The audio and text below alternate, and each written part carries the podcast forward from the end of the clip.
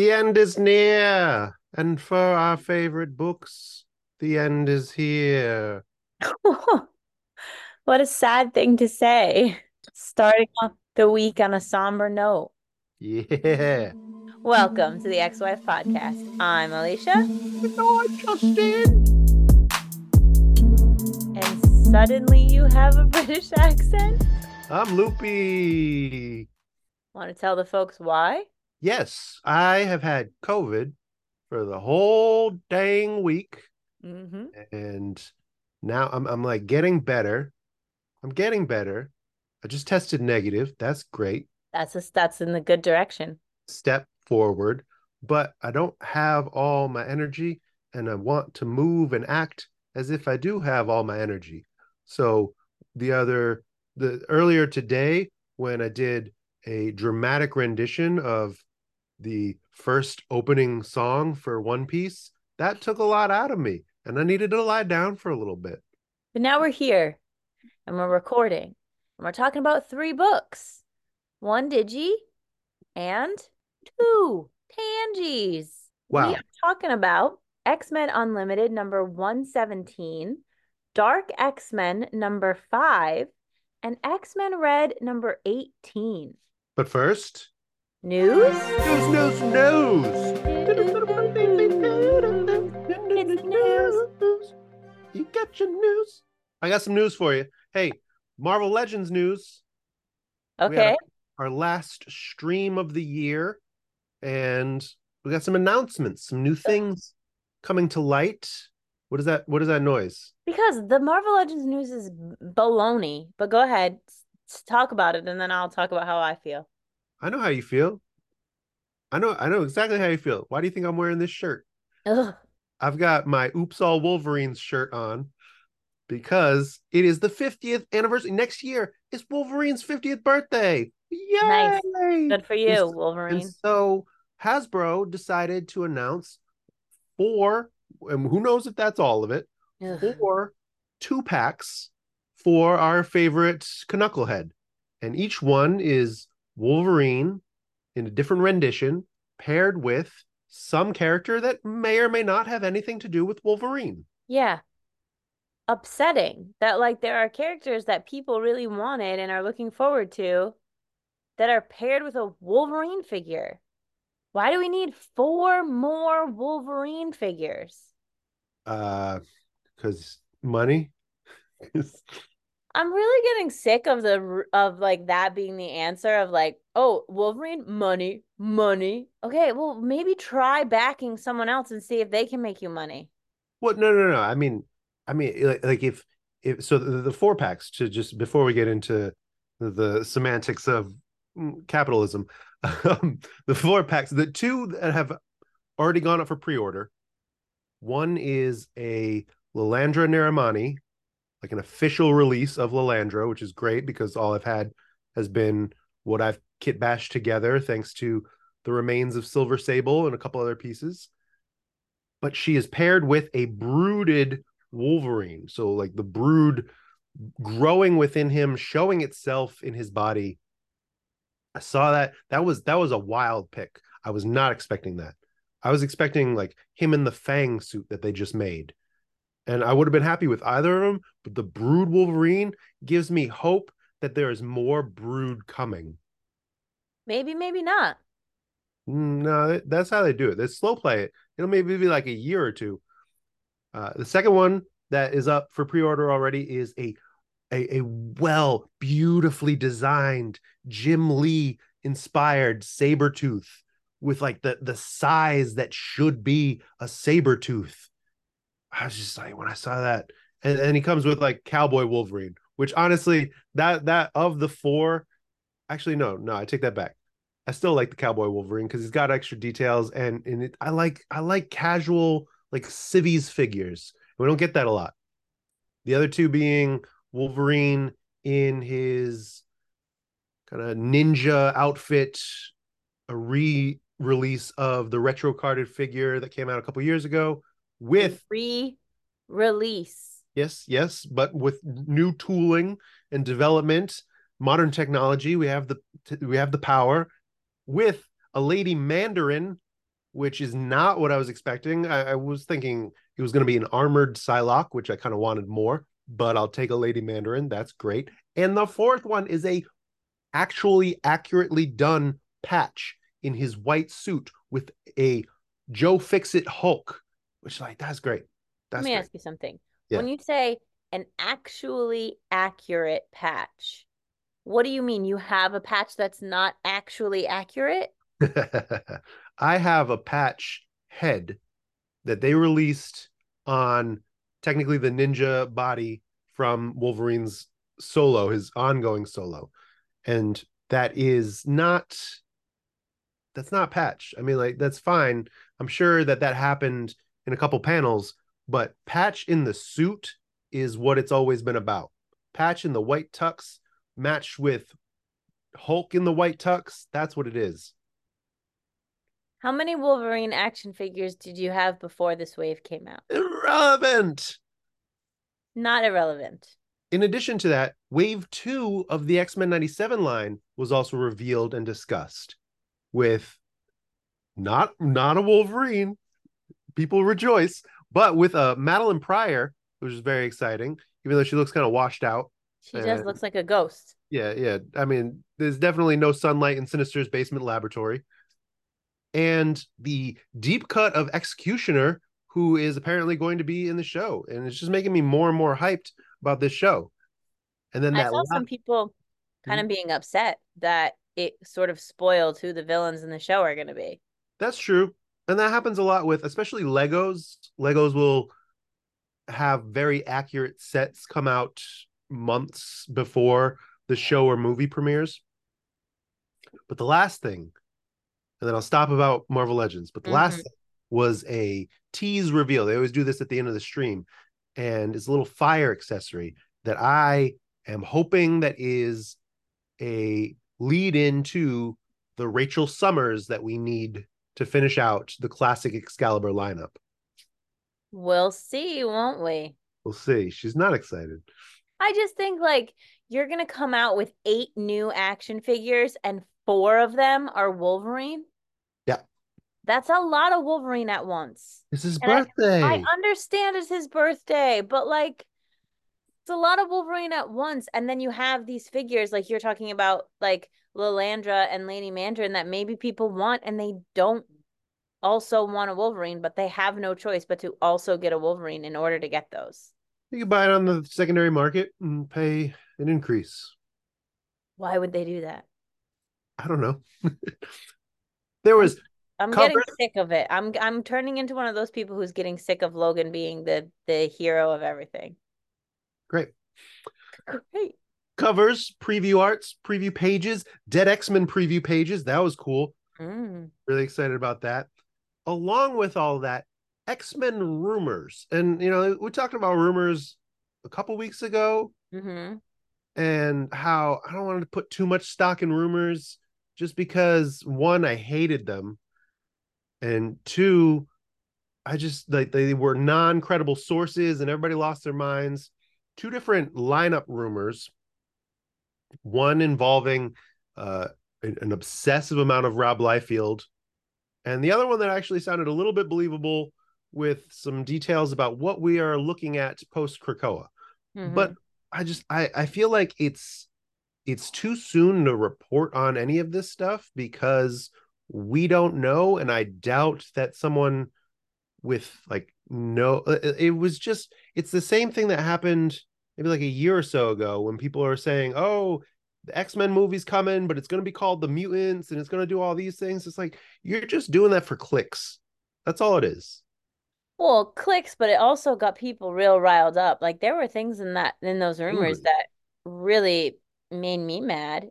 Yeah. Um, about magic yeah, the stuff about magic. I just feel like I'm trying not to put too much stock in them because we don't know anything yet, but at the same time, like I get why why they're out there, you know, and and I get why people are getting riled up because some of that stuff just feels like if this was the case, like let's let's just say if Yep. if it was, it feels like you're not paying attention to your demographic at all. Like you're not they're listening to the people who are buying your books. And so that's kind of why it feels like that's not really true. And then also like the thing with Rob Liefeld, like when you and I were talking about it, is like there hasn't been one single person who's written six titles in the X line at all. So why would there be one person writing six titles? Like that just doesn't feel especially Rob Liefeld.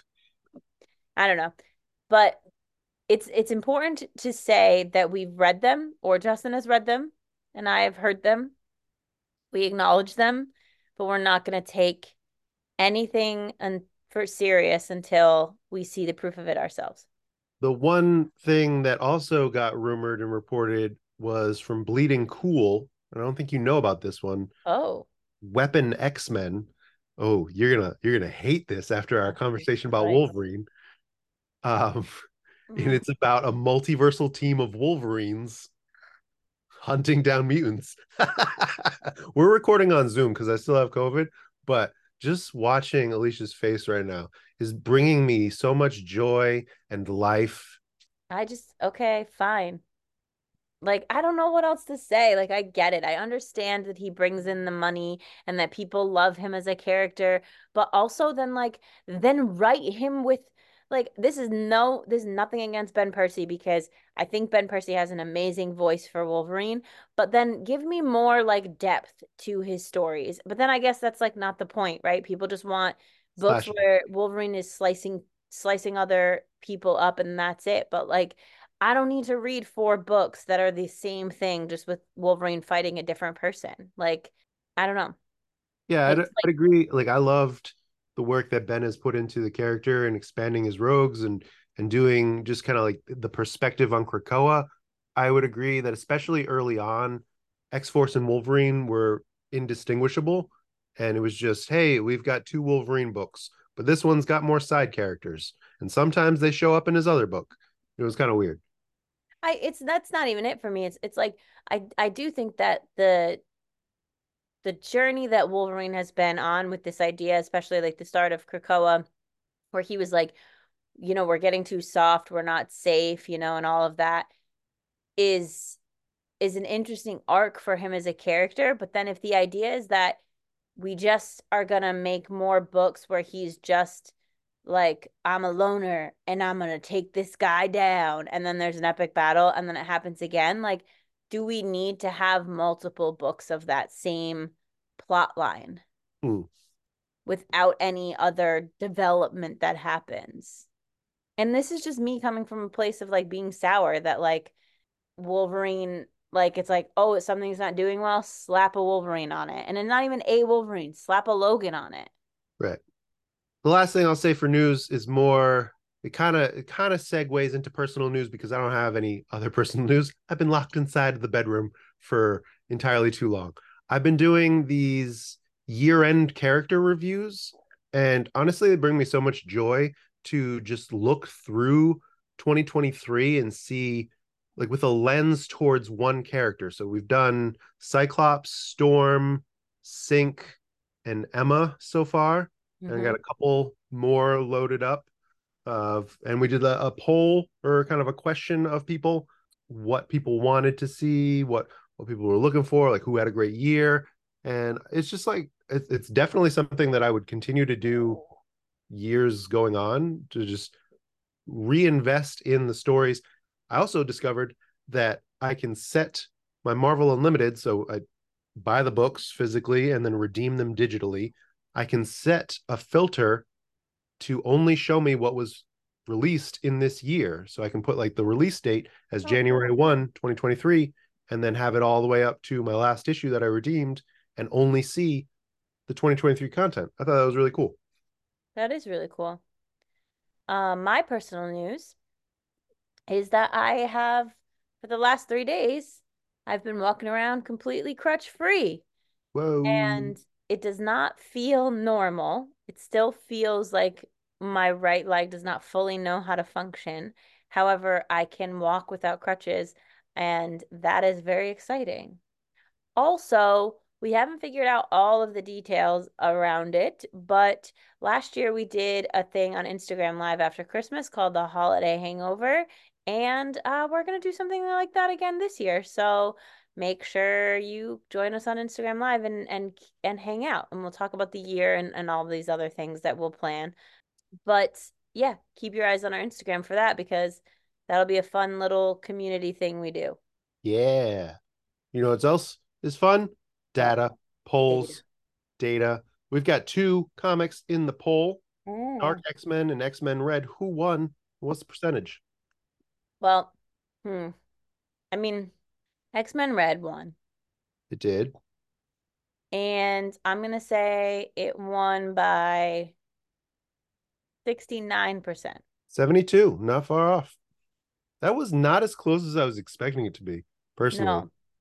And I I feel like I really enjoyed X-Men Red, but I I think Dark Dark X-Men was my book of the week. I don't know. That that's honestly I was looking for the people to tell me what my book of the week was secretly, but I just I like them both. It's hard to just because of the journey that we've been on with X-Men Red for as long as we've been reading it. Mm-hmm. I loved Dark X-Men and I'm really excited for Steve Foxe to continue on the line with Dead X-Men and I just I don't know. I think when it comes to it, I and I've said this before, right? Like I sometimes rate my book on my book of the week based on my experience while reading the book. Mm-hmm. And I was like yelling things out loud. I had like moments while I was reading Dark X-Men and I felt like yeah at the end of it and I did feel some of those things also while while reading X-Men Red, but I think like Dark X-Men just checked a few more of those excitement boxes for me. But I I, I think X-Men Red was amazing. Well, especially it's because X-Men Red has been building this massive arc of story and needing to to not even that's the other I don't want to say downside to X-Men Red, but I didn't feel like we got a whole lot of closure to all the threads that were brewing in that. Mm. maybe some of that will get carried over into Resurrection of Magneto. Maybe we'll hear what's on the other side. But yeah, I, I thought that that could have been a double-sized issue, personally. Yeah, yeah, it could have. We have two general questions. Okay. JP DiMasso is wondering about the future. Do we think Arakko will survive past the Krakoan era and be just as relevant? It feels like it should in yeah. some way, especially with the way that X Men Red ended and the like sort of reassemblance of Arakko in a sense, right? Like it feels like why would the like if we needed to deplete Arakko and no longer have it as part of the story, why would X Men Red have ended on the up? Right. You know, like if it didn't, if it was like, nope, Arakko's destroyed, then obviously we never see it again. So, and I also think the the idea is that so many new mutants came from there. And if we're going with the thought process that like everybody's going to be potentially scattered and there will be not one nation of mutants, but different factions and nations of mutants all over, then it would make sense for them to still have a presence in Arakko. Yeah. I just I, am curious about how you do that. I would love to have Arakko still be around. I would be surprised if it was as relevant if it was still around. I feel like it would be unless someone takes it on and and wants to, right? That's mm-hmm. that's really the key to threads and concepts that continue is that someone of the new team wants to continue to play with that. Mm. I am curious as to Krakoan gates still being a thing and access to Arakko. I know we, you still have space travel, but that makes things a lot more difficult. I feel like the gates. I feel like the gates may not not exist anymore, but right the like space travel, like mutants in space, would be based in Arakko. You know, like all those mutants that are in Shi'ar space, like maybe they make their way to Arakko now that the civil unrest is over. Yeah. Captain Two Michael wants to know if we would want a new Alpha Flight run, and at the same time, he's calling out Snowbird for being OP and cute, and wondering who else we think is OP, but that you wouldn't expect them to be. Right? That like they have a ton of power, but you wouldn't you would be surprised by it because Snowbird she can turn into all sorts of creatures and animals. So how she uses that and the the mutatability of that, I think is really unexpected. Like magic can be considered OP. What is OP? I, overpowered. Okay. I was like, I'm waiting for you to tell me before I have to ask, but you just keep saying OP. So gotcha. Overpowered. Like magic is OP, but I know that. And she she throws that around. Like storm, instant. You know? Like I, am not surprised by that. I, I would want a new Alpha Flight run to answer that first question. I thought that there's plenty of story for it, and the mini series did a really great job. Uh, as for someone that's like a surprise OP, I don't know. Like I don't have. I I tried to think about this. I didn't have any good answers come to mind. I think Kate has been proving herself to have a lot more resources, especially embracing the ninja side, and with the phasing ability, and and the fact that she can technically walk on air and fly. I think has a lot to it. So when okay, so first of all, if there was another Alpha Flight book, fine. Do I want one? Right. It's not a desire of mine. I'd agree it's with that. It's not a story that I'm like, oh my God, I need more Alpha Flight. But I would think that if they got one, I wouldn't be like, ew, why are we getting another Alpha Flight book? You know, like I think it would be a good book. Yeah. And as far as like a surprise OP, I guess like, does that mean someone who is suddenly going to get more power? Like, who, who do I want to see suddenly get more power? Or someone that is more powerful than you might assume, someone that could like throw around their power in a way that you wouldn't expect. I'd like to see Doug be able to do something I wouldn't be able to expect. You should read Zeb Wells' New Mutants because that is probably the best example of unlocking what Doug could be mm. to use the ability to read language as a ability to read body language and to mm. read fighting styles and to mimic and adapt to that well we have we've got doug sort of being in a a safe keeping from krakoa still so like i'm interested in like what's going on there and i'd love to see him come out of that with something something more yeah definitely or him and krakoa merging because he's no longer merged with warlock and then hopefully we still get warlock back yeah the uncanny spider-man tease Need more of it. Need I need some, more of it. Yeah. You ready to go through our issues? Yeah, let's do it. Talk about the narrative pedal. Yes. Yeah, so in our X Men Unlimited number 117, we conclude the Firestar story for now. It ends with saying she will return in the pages of X Men. And um, pretty much Judas gets the boot. He's out. And uh, Firestar is now in charge. He gets depowered too. Yeah. I'm surprised that they didn't up. kill him. Well, you know, when he's not a mutant anymore, he's not a threat, right? But that is dumb because he could just go. Did they put him in jail? Yes. Okay, because I'm like, he's gonna go around and tell everybody all their secrets. For sure.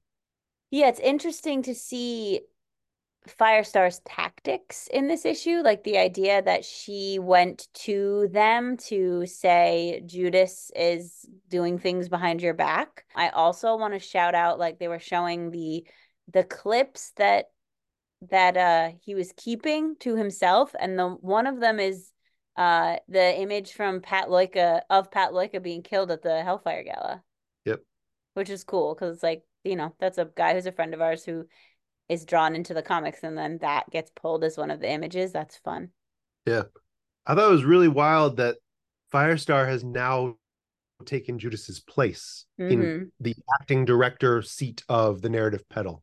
I think that that is an interesting development and setup for her to be able to use that to her advantage and to see something really cool happen in the Firestar story. Mm-hmm. We were we were guesting on 1407 Graymalkin last night, and I said she was my favorite villain as a cop out because I just I love what has been happening with her story over the last year.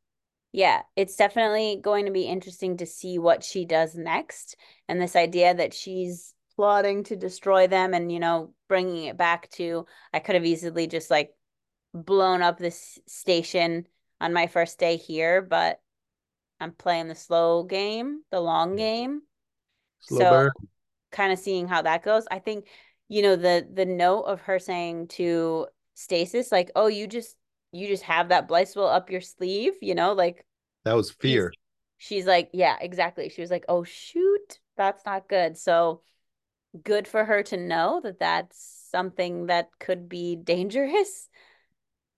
It was written by Steve Foxe and Steve Orlando, art by Guillermo Sanna, colors Java Tartaglia, letters Travis Lanham. He sees Travis Lanham. We do have uh, a couple of questions and comments. Blonde China wants Unlimited to keep going after the fall. Okay, Firestar, taking out Judas, aka the lamest part of Orchis LMAO. It's true. Here, I, I would love X Men Unlimited to continue. I feel like it does a really good job at filling out stories that are potentially smaller or more character driven that might not carry a full series run or mini series and here for the betrayal of the, the Judasing of Judas. Yeah, yeah, I agree with that. And I it's funny, it was as you were saying that, I had like a reaction of like, I never in my wildest dreams thought X-Men Unlimited would go away. Like, I didn't think that was on the table. So that's interesting to think about because it is so full of these like other stories and they don't always deal directly with Krakoa, but yeah, I would I would hate to see that go away. And I think in terms of Marvel's marketing and and what they're doing, like I think the Infinity comics are really working well for them. So I wonder if it would be a different title or if it would just keep going with like different stories, but that there yeah, would still be an X Men one. Or if they would reboot it, because there have been some unlimited comics that have ended their run. Mm-hmm. Comics. Thiago is all hard eyes for X Men Unlimited, which, yes, here for it. Excited to see what the next arc is. There's been some teases about some big things from the Steves. The Steves. Galetta Grafico thinks Firestar should continue on the X Men. And that's at least where the narrative is going to pick up, as hinted at at the end of the issue.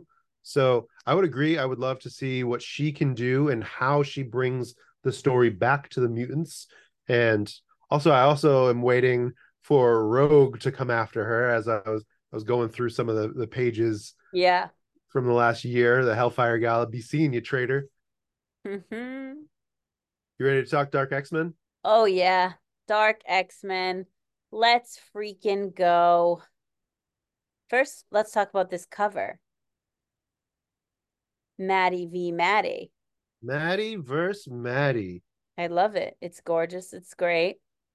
I'm here for it. Yeah, I like it. I think it's cool. I think it just it shows the differences between the two, and often how Maddie is portrayed mm-hmm. is kind of like the Goblin Queen. You know, like like this vengeful, villainous, just out to kill everything. Yeah. Here we go. Page turn noise. Coming in from the beginning with Faint's perspective of like wanting so badly to be an X-Men and then ending up in this kind of heartbreaking. Yeah, difficult yeah. position. But also knowing that she found people that have her back, which yeah. I think was really great. Like even though this isn't the X-Men that you dreamed about, these are still the fact that Gambit's still here and he's still definitely doing X-Men things. You know, Havok is right. dead and or zombified. So he's doing whatever he can do to just be a part of the group. But this exchange between Maddie and Maddie of calling the Goblin Queen a puppet for Orchis, mm. like, no, sis, that's and not way, sis. The way she's like, ha ha ha ha, they think I'm a puppet, but I'm not. I've been playing the games. I'm here. I love this wide panel of the battle. The battle, yeah, it's one of my favorites. Maybe my favorite of the week. It's so good. There's a lot of really great panels in this yeah. In this book in particular. It's the it's the layouts from Jonas, but also the colors from Frank. I feel like mm. I've been killing it throughout. And the way that this is laid out with like we have that epic fight scene, but then we have the two Maddies on either yeah. side of this other fight. Especially as in between the two of them, you have like one side's quote unquote minions or people versus the other. Yeah. It's cool. It's definitely cool the the battle is just this was blowing my mind as Goblin Queen is snapping off her horns so that she can wear the mercy crown. Yeah, she's she's uh tapped. Something else. Yeah. She's out of her mind. And this idea that she's spewing about the crown and like what its real use is. Yeah, yeah, yeah. This is what you were meaning to do with it, right? This is what your long game plan was. Right. You're not like, really a hero. You're not a hero. We're not heroes. That's not what we do. The conversation amidst all the battles, we're seeing everybody get their action shot, everybody get their moment. Yes. As the Mercy Crown comes on, and we have a title page. Us against the world. The Mercy Seat. Written by Steve Foxe, art by Jonas Scharf, colors Frank Martin, letters Clayton Cowles. VC's Clayton Cowles. Stephen Segovia and Jesus Aburtov on that cover. All right, LCD in the house. LCD is back, and we just get like, we're not going to have this. We're not going to use my friend as a weapon. So we're just going to suck her into our little weird body family unit. Yes. Yes, it's ridiculous. Uh Kroll agent Kroll does not survive the experience. No, he does not. Which I gotta I, be I gotta be upfront. Like these two agents, probably some of my favorite Orchis agents. Why is that? I don't know. I just because they had so much development throughout this miniseries and such particular specialties that mm. I think they really brought a lot to Orchis's line. Yeah. Elsie. That's gross. Yeah. Well, uh, gross. The fact gross. that she talks like a toddler. Oh, and as I'm sorry, but the way that Azazel handles yeah. this next situation and just oh god, leaving you stuck in a wall like that. So great. So it's great. So ridiculous. Like like I don't I don't want to like Azazel, but this was a great move. And I also just like the trash talk. Oh, you met the first small time demon that you ever saw and they promised you big things. You didn't know what you were getting yourself into. yeah. I don't know. You're saying you don't want to like Azazel, but I do. I'm here for him. I've been enjoying him as a character this whole run. That's true. I just it's more because of past experiences. Right, right. That I don't know how much of a jerk he is. But the and the relationship also with Emplate too. Mm-hmm. This debt owed as yeah. he's like, not my problem, man. You got to take care of yourself and fight the Bamf dragon. Yeah, and then the first gasp that I wasn't expecting when he does not win against the Bamf dragon and instead is ripped in half and this is, is now dead. This is like a, a multi-staged Azazel erasure campaign. I know. He's not the father. He's not even alive. He has no control over Emplate, and Emplate just dips. Is like, nope, I'm good. It's God. not my fight. I kind of like have a lot of respect for Emplate in that moment where he was like, I was only here because I was forced to be here. This is not my chair. This is not my problem. This is not who I am. I'm out. Why am I going to protect this thing? I'm not a good guy. I've never been a good guy. I got things to take care of from my own family. And then Maddie v. Maddie continues, and now Havok is in danger, and huh, our Maddie will not have that. Right. Well, I mean, I, I love this one panel, the calling back to some of the things that have happened earlier on in the series, this vision that she had, I think in issue one, where it was a decision between Havok's crown and her scythe, kind of mm-hmm. weighing these two things, the responsibility and the the love that she has for this man and the oh man that i mean if if this isn't in contention for that best panel of the week. Yeah. The, the thing is, like, enough. The, there's also the panel where she says, Twice I've nearly conquered this God-forsaken world, and twice Jean Scott, poor sweet Alex, most of all, have welcomed me back into the fold. Like, she's very much a changed person and i think that that's really important that she's bringing that up here and she's saying like i i have the strength of you I have the ability to take my power to that place, but I have different morals and I have a different like set of guidelines for myself now because I've been I haven't gone through what you've gone through. Maybe every other Maddie in every other universe has, but I have I've been given another chance more than once and I'm actually going to take it this time. Yeah.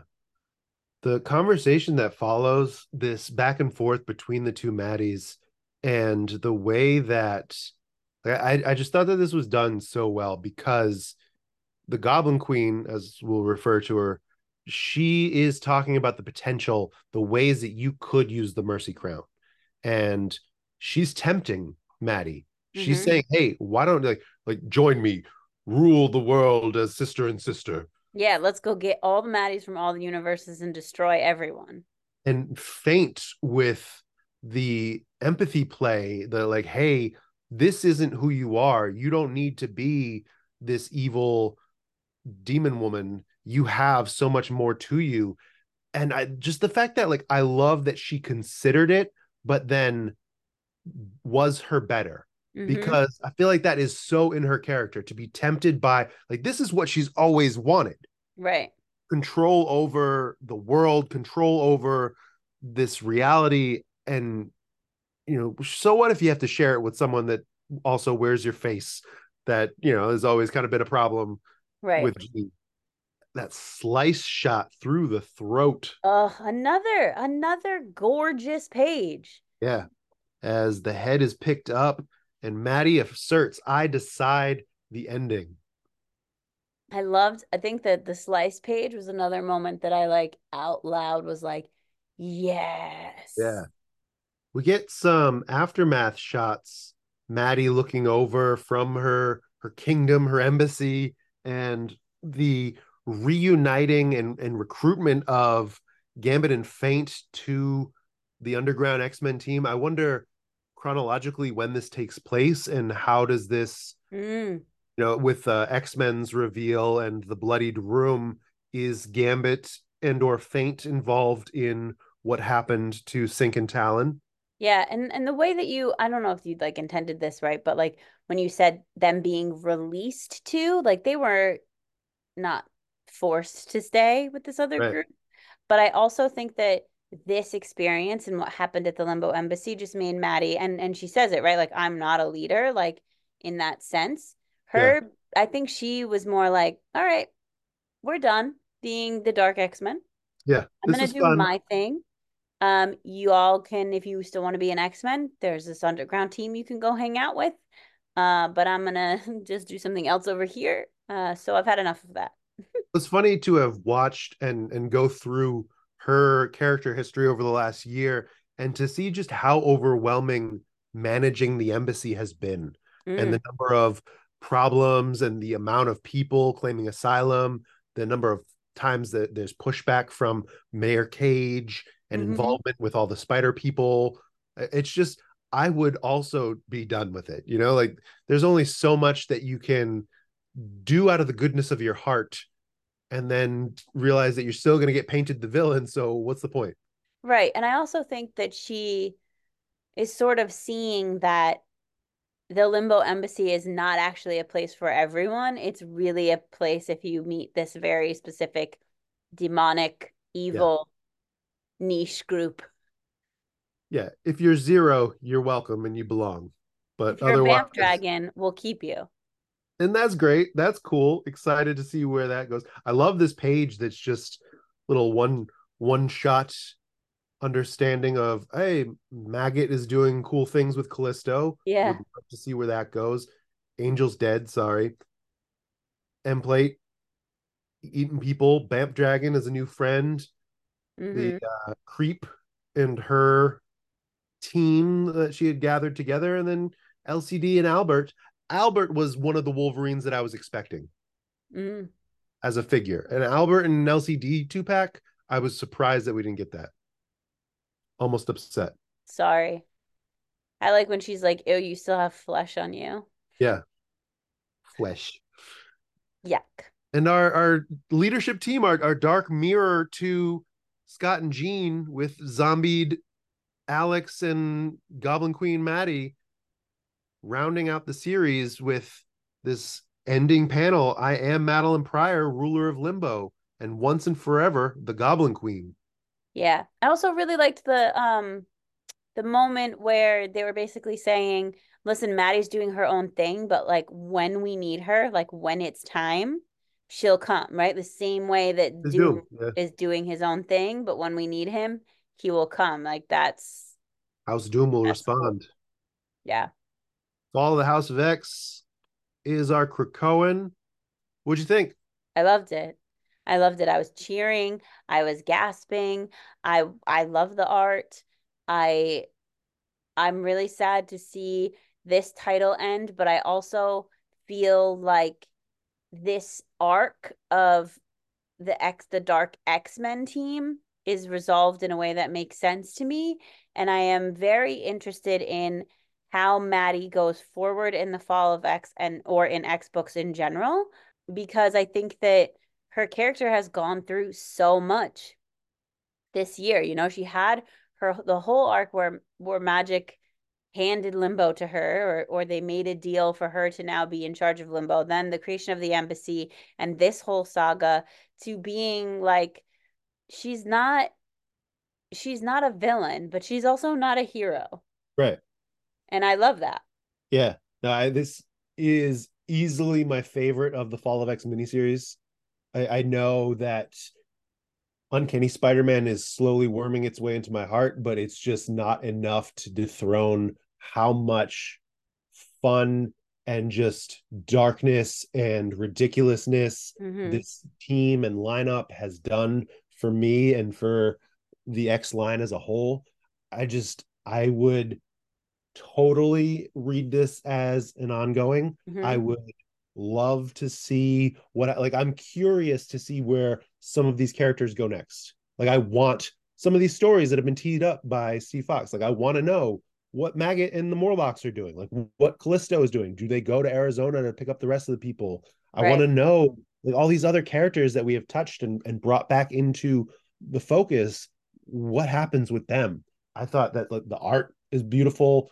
I think that it's got a very distinct style to it that especially when paired with the colors feels very moody and grim and gives you this kind of dank and dark vibe mm-hmm.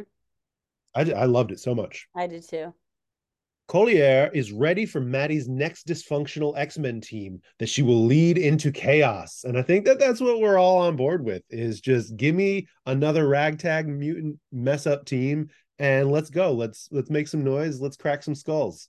Yeah, 100% here for it.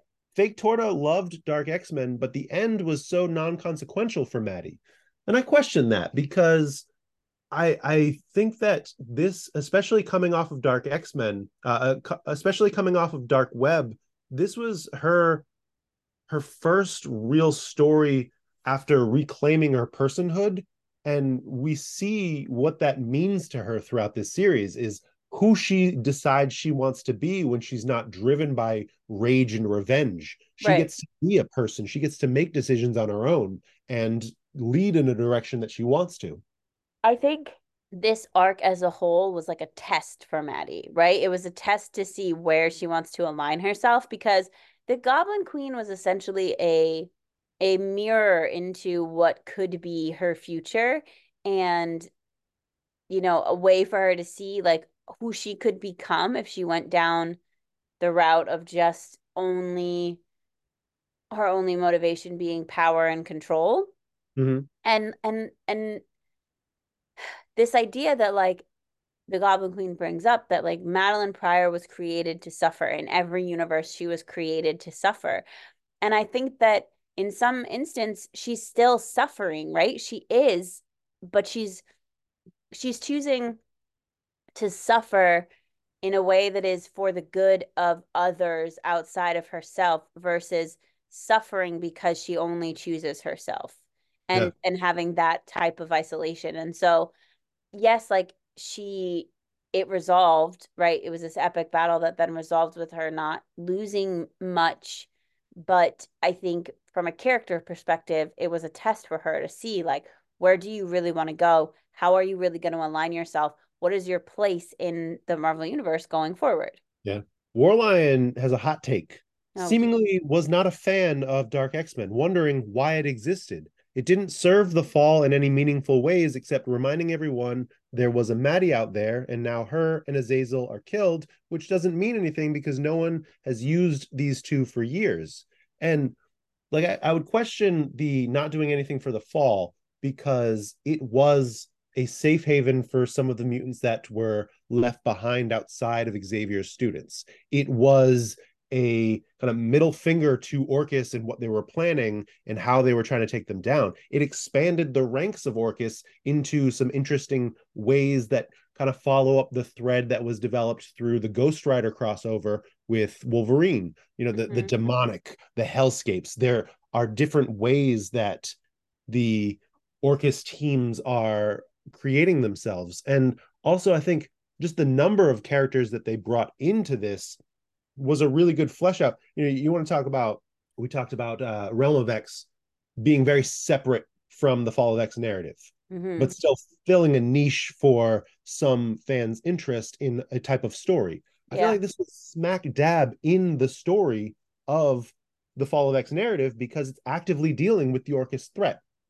Yeah, and I I mean we talked about this a little bit in the beginning of the the series as well that when the fall happened, we became like they're the the, the x-men and the mutants are in a very dark place and yeah. need to have this ruthlessness to them like and this book served that this book was saying this is the dark this is our darkest hour and how do we use our darkness to our benefit and i also think like in saying it doesn't serve the fall is like saying that character development isn't part of the fall. And I think that it is. I think that part of the fall of X to me is taking the notions that we have about certain characters and and uh destroying that and creating new ideas and saying what what we thought once was true is no longer true. And you know for Gambit and Rogue to have opposing viewpoints on how they should be handling the situation. They've been having you know difficulties throughout and throughout the last the last year right? They've had disagreements. They they don't know who like on how they handle their workload and how they handle time for each other and and what their um you know what they think is right. And gambit really felt strongly that like this is where he needed to be and that was a good character moment for him. You had Feint who was a character that was brought in for for so long and then not given a real X-Men purpose, not being able to follow through with that. Feint's arc through this is like her journey to becoming an X-Men and and where she actually fits in. I mean, yes, Azazel came and then went, but I think he had he had some ridiculous charm to him, you know? And like the idea is that we have all of these characters who are seemingly bad and that that even the even the people who we think are our enemies are our allies when we're all when we're all in danger. And so I think like the tone of the book was really important. And I, I don't know. I, I just I'm just gonna say that I just strongly disagree with that statement.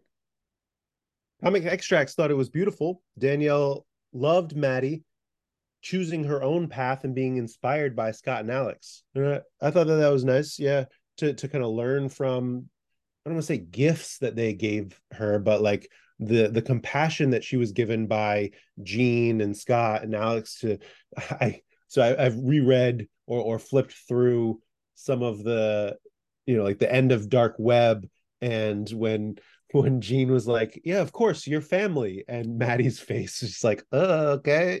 just right. Do I want to be a part of this family? I don't know. Galetta Graphico thinks that Maddie is in a great place for what's next, and I'm I'm really excited to see where they take this. I'm also very curious as to what they do with the Limbo Embassy. And the same mm-hmm. question mm-hmm. to JP's thought about Arakko. Like, is this going to stay? Are we going to continue to play with this? Because that also exists beyond the X line that was introduced in a Spider-Man story. It's true. Bruce 33 needs more Maddie and Alex in their life. This was my favorite miniseries. Wish there was more. Agreed on all counts. Yeah, I think it's cool because, you know, we were thinking at some point, like, oh, Alex is just going to decay and he's just gone. Right. Like, he's going to die. And I feel like he's not. He just is brought into this new version of himself. And I'm, I'm excited to see where he goes now. And because we were worried, right?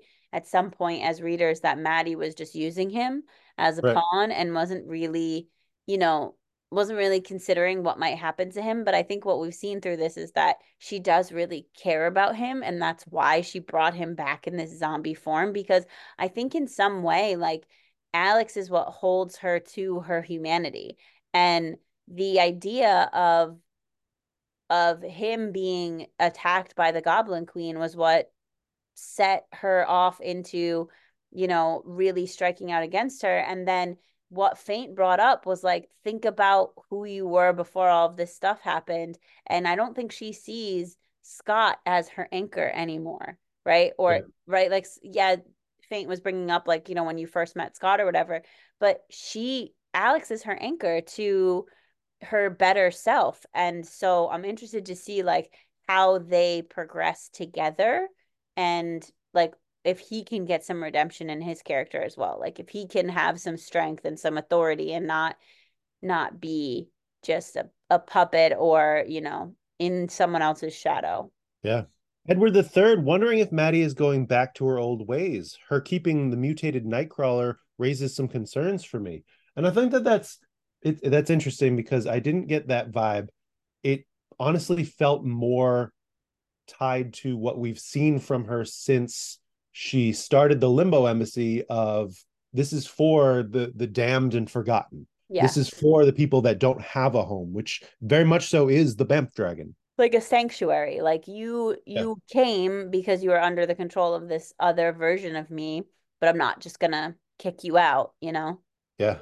Darren is just a teacher calling out azazel Bamf fighting like aoa nightcrawler. And mm. and maybe that's maybe that's wise. Like I'm, I'm looking at this guy and I'm like, oh man, my favorite guy is Nightcrawler, and this guy's cool, but he's not Nightcrawler. I have room in my heart for two Nightcrawlers, so bring him back, I guess. Log it I up. Can, I can just appreciate Azazel because I feel like he's like, yeah, I'm not a good guy, but I'm not pretending to be a good guy. But right. like, you came in here and you attacked me, so I'm gonna fight you. And like, though his motivation is not, I'm going to protect everyone else, as we saw with Emplate we still like he's still sassy and still like all right well I'll just i'll do this and i just appreciate that kind of character. Gotta live your truth. Filipino gambit asks if azazel is dead or is he that baby devil with nightcrawler in uncanny spider-man? And i think he's dead. I, I definitely you know like that chomp was very convincing. Yeah uh, yeah. I think he's also gone. Yeah, I, I think that that as an ability is far beyond his known skill set, and there's been a lot of hints towards the little demon Bamf being Legion or Legion in some way being kind of like a, a conscience or guide to Kurt. Yeah. I think he's dead. I think my heart broke a little bit, but I think he's dead. Yeah, honestly, don't make me care about this guy, but he's dead. Ready for X Men Red number yeah. 18, the finale of our Mutants in Space. Yeah, I mean, the cover, chef's kiss. Yeah, for sure. I think that covers like this, I think this lineup shots, the full team effect, these are the folks that back Ororo, that back mm-hmm. Arakko and what Arakko could be. And I think that that's a really great message throughout this title. Agreed. Here we go. Page turn noise. The fights unleashed. We get like kind of small snippets of where the action is taking place throughout the broken land. Yes. And and the side for Storm's side essentially is is preparing themselves. They're ready. Like they're ready for what's coming to them as these giant island monsters fight to yeah. the death. Yeah. So we see on that big splash page of a kaiju battle, these monster islands. I love it. I you know, love this, it. honestly is what I was expecting based on the end of issue 17. And I'm glad I, to see some of it. I just also would like to say I understand that the idea is like you're trying to remerge Krakoa and Arakko, but you can't create Krakoa. So you're creating Kerouac. But I just want to say, as a dyslexic person, it's not fun for me because I read Krakoa every time and I knew it was wrong. And I was like, that's not what it is, but it's all the same letters. So my brain can scramble those up real easy and make it say Krakoa.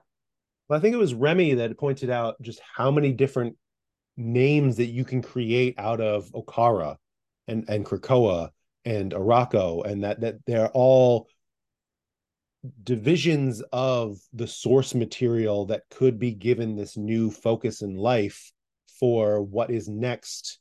But I, I hear what you're saying with not being able to register that it's a, a different well, name in person. When we first read it, you came yes. back, you called it that, and I was like, "What do you mean? What are you saying?" It said Krakoa. I don't know what you're talking about because no, my brain was like, "No, no, that says Krakoa, sweetie." anyway, speaking of letters, it's a title page. Rise and fight.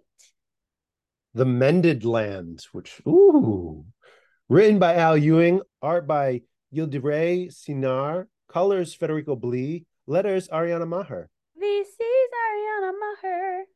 Stefano Caselli and Jesus Aburtov on the cover, which is our, our double duo for the covers this week. Ooh. The fight continues as we check in on our, our interior team, the people that are making this possible. I think it's interesting that you have this this four group plus Ororo in the center using mutant magic to mimic what could be done by Genesis's power to mm-hmm. give life to nature in some kind of sentient fighter. Yes. And then we're getting the sort of standoff, right? That we've been wanting is this Genesis v Ororo, the back and forth. And it's not going great for Storm, you know, like it is a battle that feels difficult, which I think is important for us to see her really need to get she, she's not just gonna win this super easy. And I really like the the moment when Storm was like, "All right, you have my turn. It's my now. You had your turn. Now it's my turn." And Genesis is like, "Oh, we're taking turns. That's how we're fighting. You go, I go." Yeah, it's classic Pokemon. You know, it's it's turn-based style role playing. And and Annihilation just coming in with the miss. But that still plays in Ororo's favor as she shocks the sword away from Genesis and it returns to its rightful owner.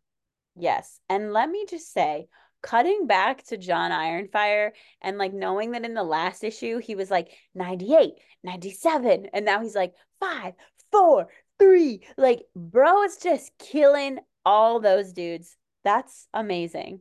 Yeah, as he should. Yeah. And then, you know, Big Blue gets his sword back. Ooh, can we talk about Roberto da Costa? Oh and my way, god. The way like I I've never liked Ora Serrata. Sorry. No, I sorry. hate that. I hate that guy. the, the, weird little baby body that rides on top of the eyeball. I, I just love this exchange.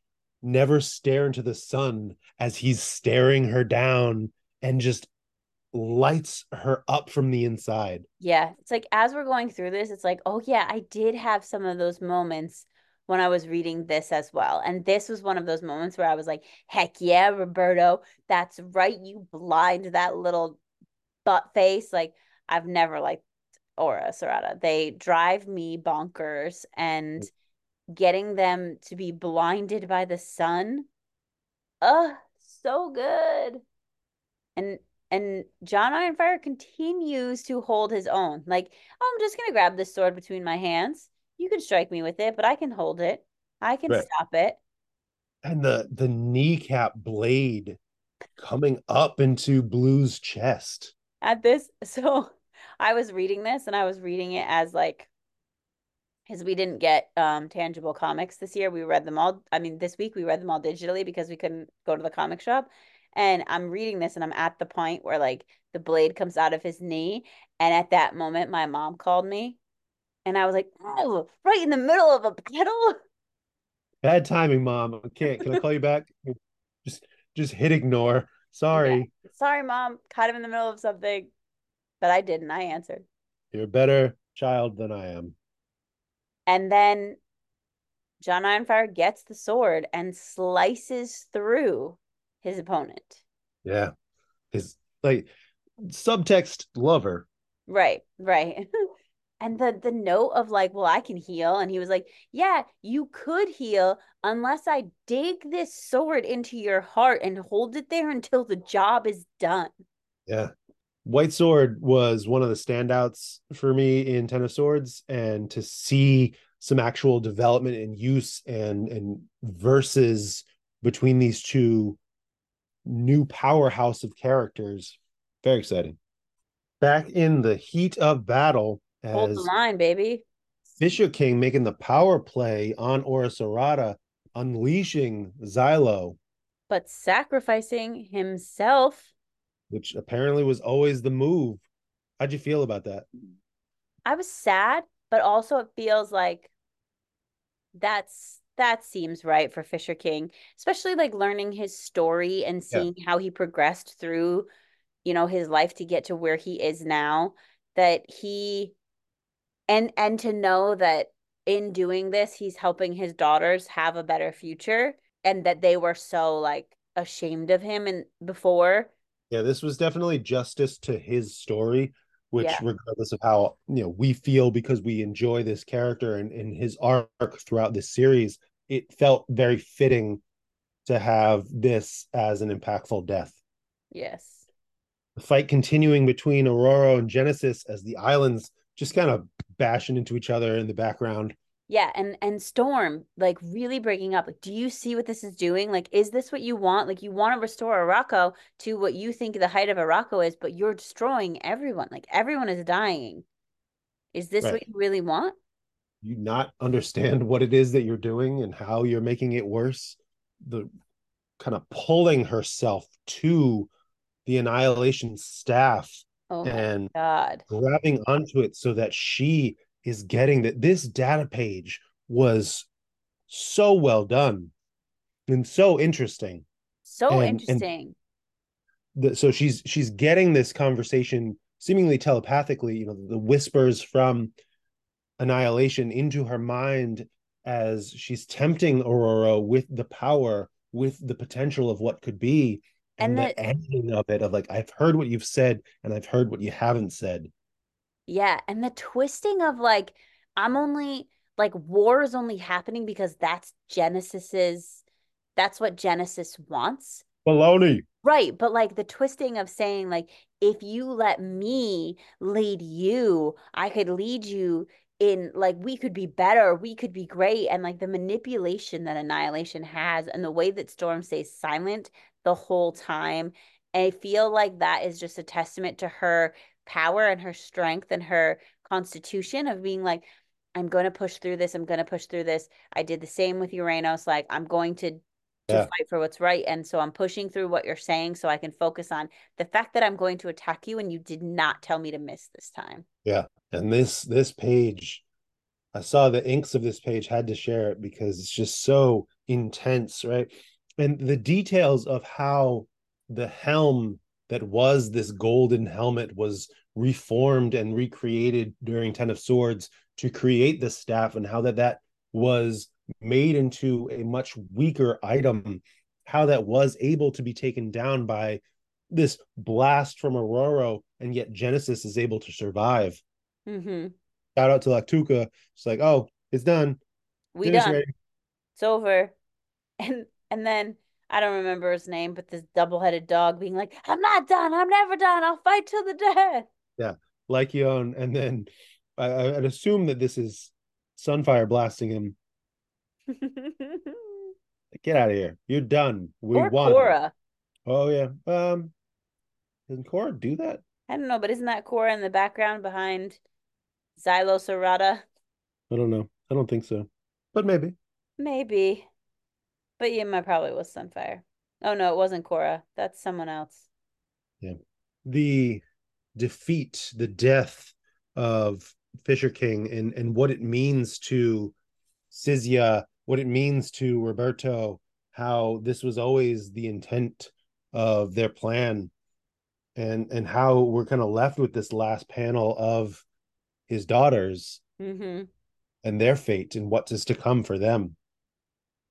Get a little reconciliation between Blue and John, I love it. You could have killed too. me, but you didn't. Yeah. And then some reconciliation between our islands. I'm just gonna hug it out. Yeah, we'll become Okkara again. maybe. Yeah, as we continue with our what That's what it says, isn't it? the true spirit of Okkara is reborn. So not necessarily forming into one island, but but Right. the spirit of things coming together, bonding, meeting each other's in the middle. And um, I'm sorry, let's send Genesis to Phobos. Yeah, I don't understand this part. Like, is she not going to plan a next move from there? Is she stuck there? I- I don't know. Like you can't have Arakko, but here, go ahead, take this moon and do what you want with it. And she just Yeah. So this last page is like it's so many things because it's like, okay, she's there, she killed all those Orchis agents, but can we not forget that Nightcrawler's in a tube behind them? Right, right. And is this the melted staff? Is this some other weapon that she has found and is using as her staff? I got really used to having a staff, so I just wanted to find something else to stab into the dead people around me. Yeah, and like, is that a throne made out of dead bodies? Yes, Totally. it is. Very Goblin Queen of you. Yeah. With her two remaining children by her side, Death is on the side of Apocalypse and what was it? Pestilence? Penance? I don't remember which one died. Pestilence, I think. Yeah. Dead. What'd you think? It was really great.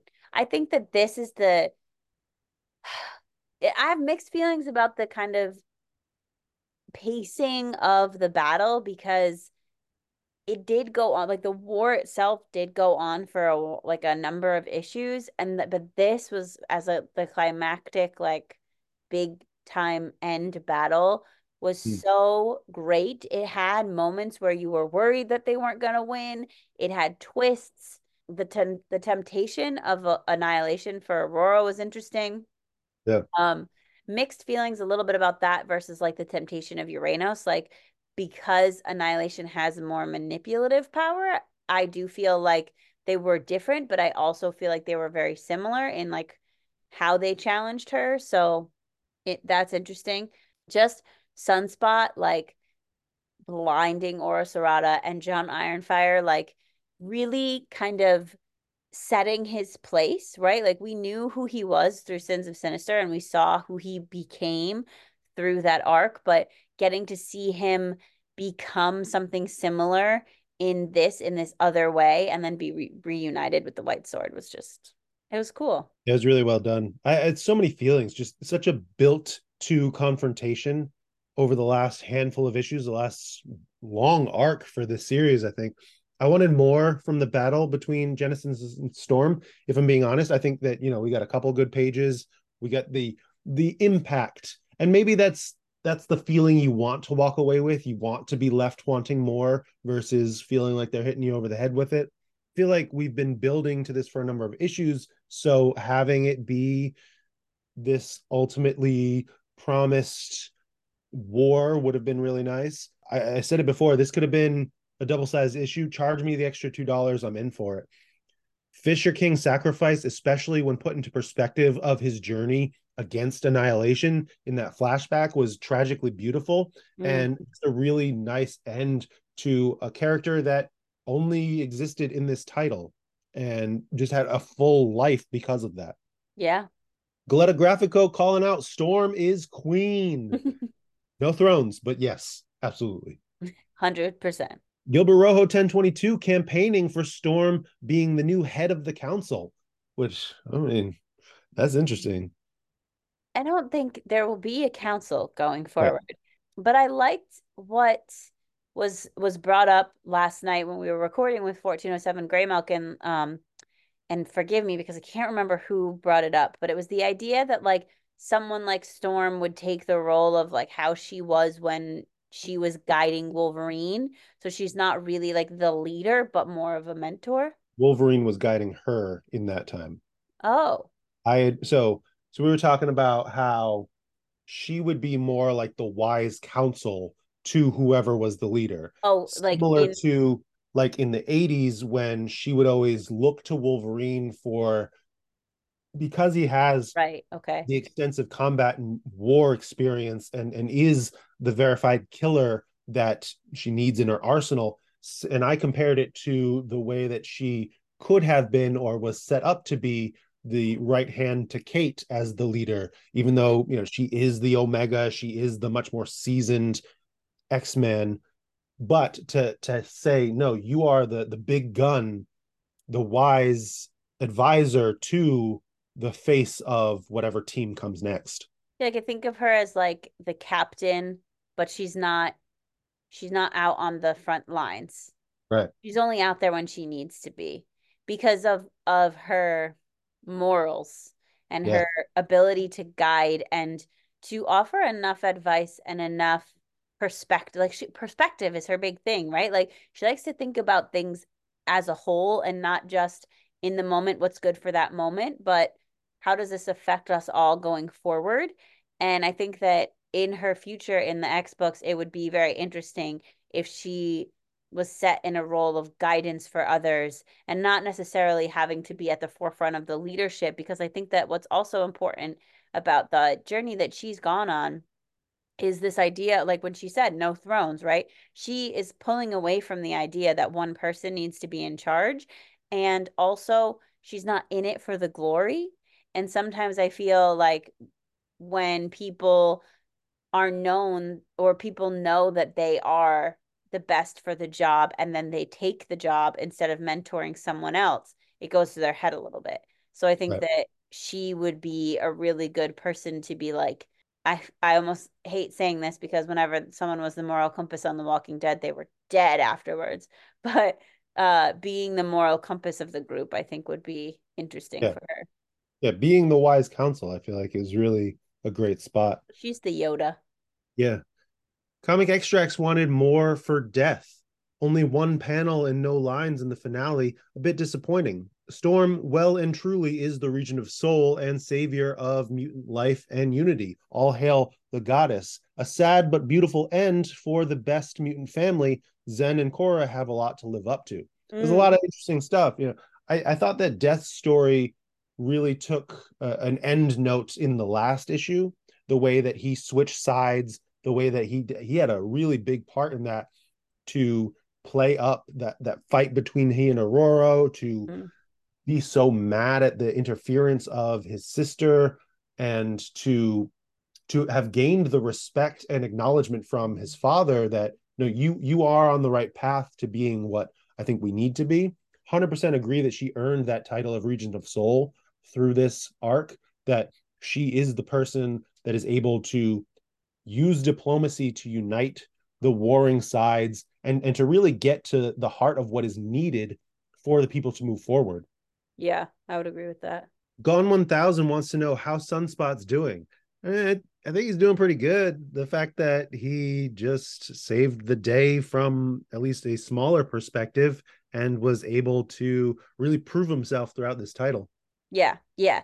Sunspot has definitely gone on a journey and I have definitely changed my feelings on him as a character. I don't just see him as like a spoiled rich boy who flaunts himself around anymore. Like he's really put himself in a place that feels vulnerable and feels determined and is like a, a redemption in my mind for him as a character. Hmm. Ashkan 91 doesn't get the end of X-Men Red. Genesis was exiled but now controls an Orchis site and that's that's kind of how I was feeling too was how is this a punishment? I mean, I guess out of sight out of mind can't get out of here because she can't space travel, but how many ships does Phobos have? How many resources and, and weaponry and just general supplies does this base have? Yeah, I I too was a little bit confused because I don't know that it was really clear like how did they send her there if it's a site that's controlled by Orchis? Like, did a Arakki ship just take her there and drop her off? Like, if you exile someone, you generally don't. You just say you're gone. It's your problem to figure out where you go next. It's not my problem. Like it's not like Phobos is their jail. Right. So how do they get her there? And I don't know. I think that the root of it is she she was saying so much that Earth was next and the humans were next and that like she was going to get Arakko back so she could go destroy them. So I think the next place for her to go is to somehow play a role in the destruction of Orchis and this was how we did that, but I'm still unclear as to like how exactly that whole thing maths out. Yeah. Hedda Dabbler realized that they missed an opportunity by not calling X-Men by not calling it X-Men Dead like X-Men Red, which I thought was funny. That Bruce is- three enjoyed Red, but wished it gave more of an edge of my seat feel. It never really felt like Storm could lose, and I feel like that's a that's a challenge with Storm as a character. She's got that plot armor. She's not going to die, you know.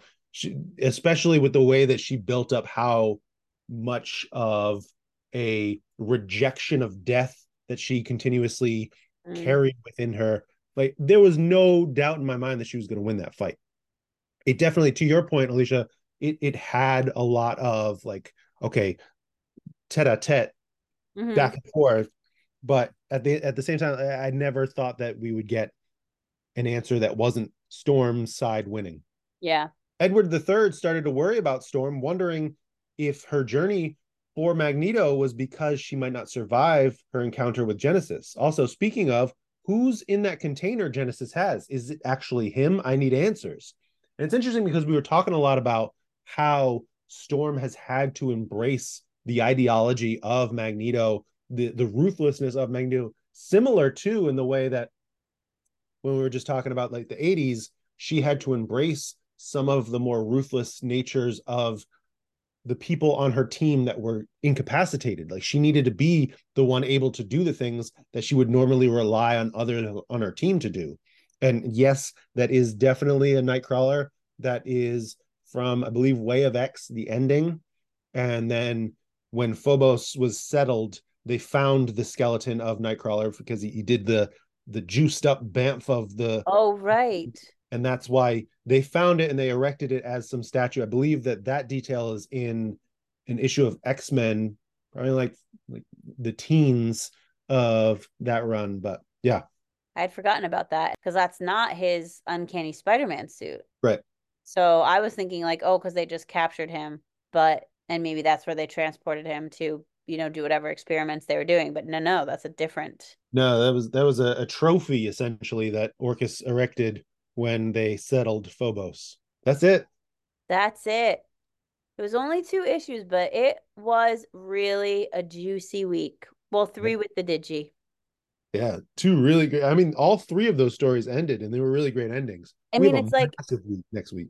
it's oh god it's just like this bittersweet feeling of like i love the triumph and the the stakes and the battles and the, all the stuff that's happening in the books right now but you know that it's because it's leading to the end of this era which is like huh, mixed Right, feelings. well even it's it's ending this section before we go into what i believe is still the fall of x but Right. the, the new batch of titles the new next stage in the the resistance fight. Hmm but yeah um, okay big week what is it? Big week astonishing iceman number five closing that series out. Okay romeo uncanny avengers Romeo. number five closing that out okay wolverine number 40 not closing that title out that title will continue uncanny spider-man number five closing that out man And then we have Rom and the X Men, which I don't know if I'm actually going to pick up. It's a reprint of four classic issues. If I pick it up, we're probably not going to talk about it on the podcast. Uh, Rom Space Knight is a character that was kind of in limbo, uh, like like physical like development limbo because of copyright ownership, and these issues were never able to be reprinted. I haven't read them, so that's probably why I'll pick it up. But and then also original X Men number one, the what is this throwback series of the 05 that you only were upset about because you thought there was a second throwback series. no i'm still upset about it it's fine but i'm still upset about it I'll also pick up God's number three and Amazing Spider-Man number 40. Well, it's been fun. And don't forget, we're gonna do something after after Christmas time. We'll be doing an Instagram live, and so keep your eyes peeled on our Instagram for that. Exciting stuff. Yeah, yeah, yeah. Until next time, old friend. Cheers.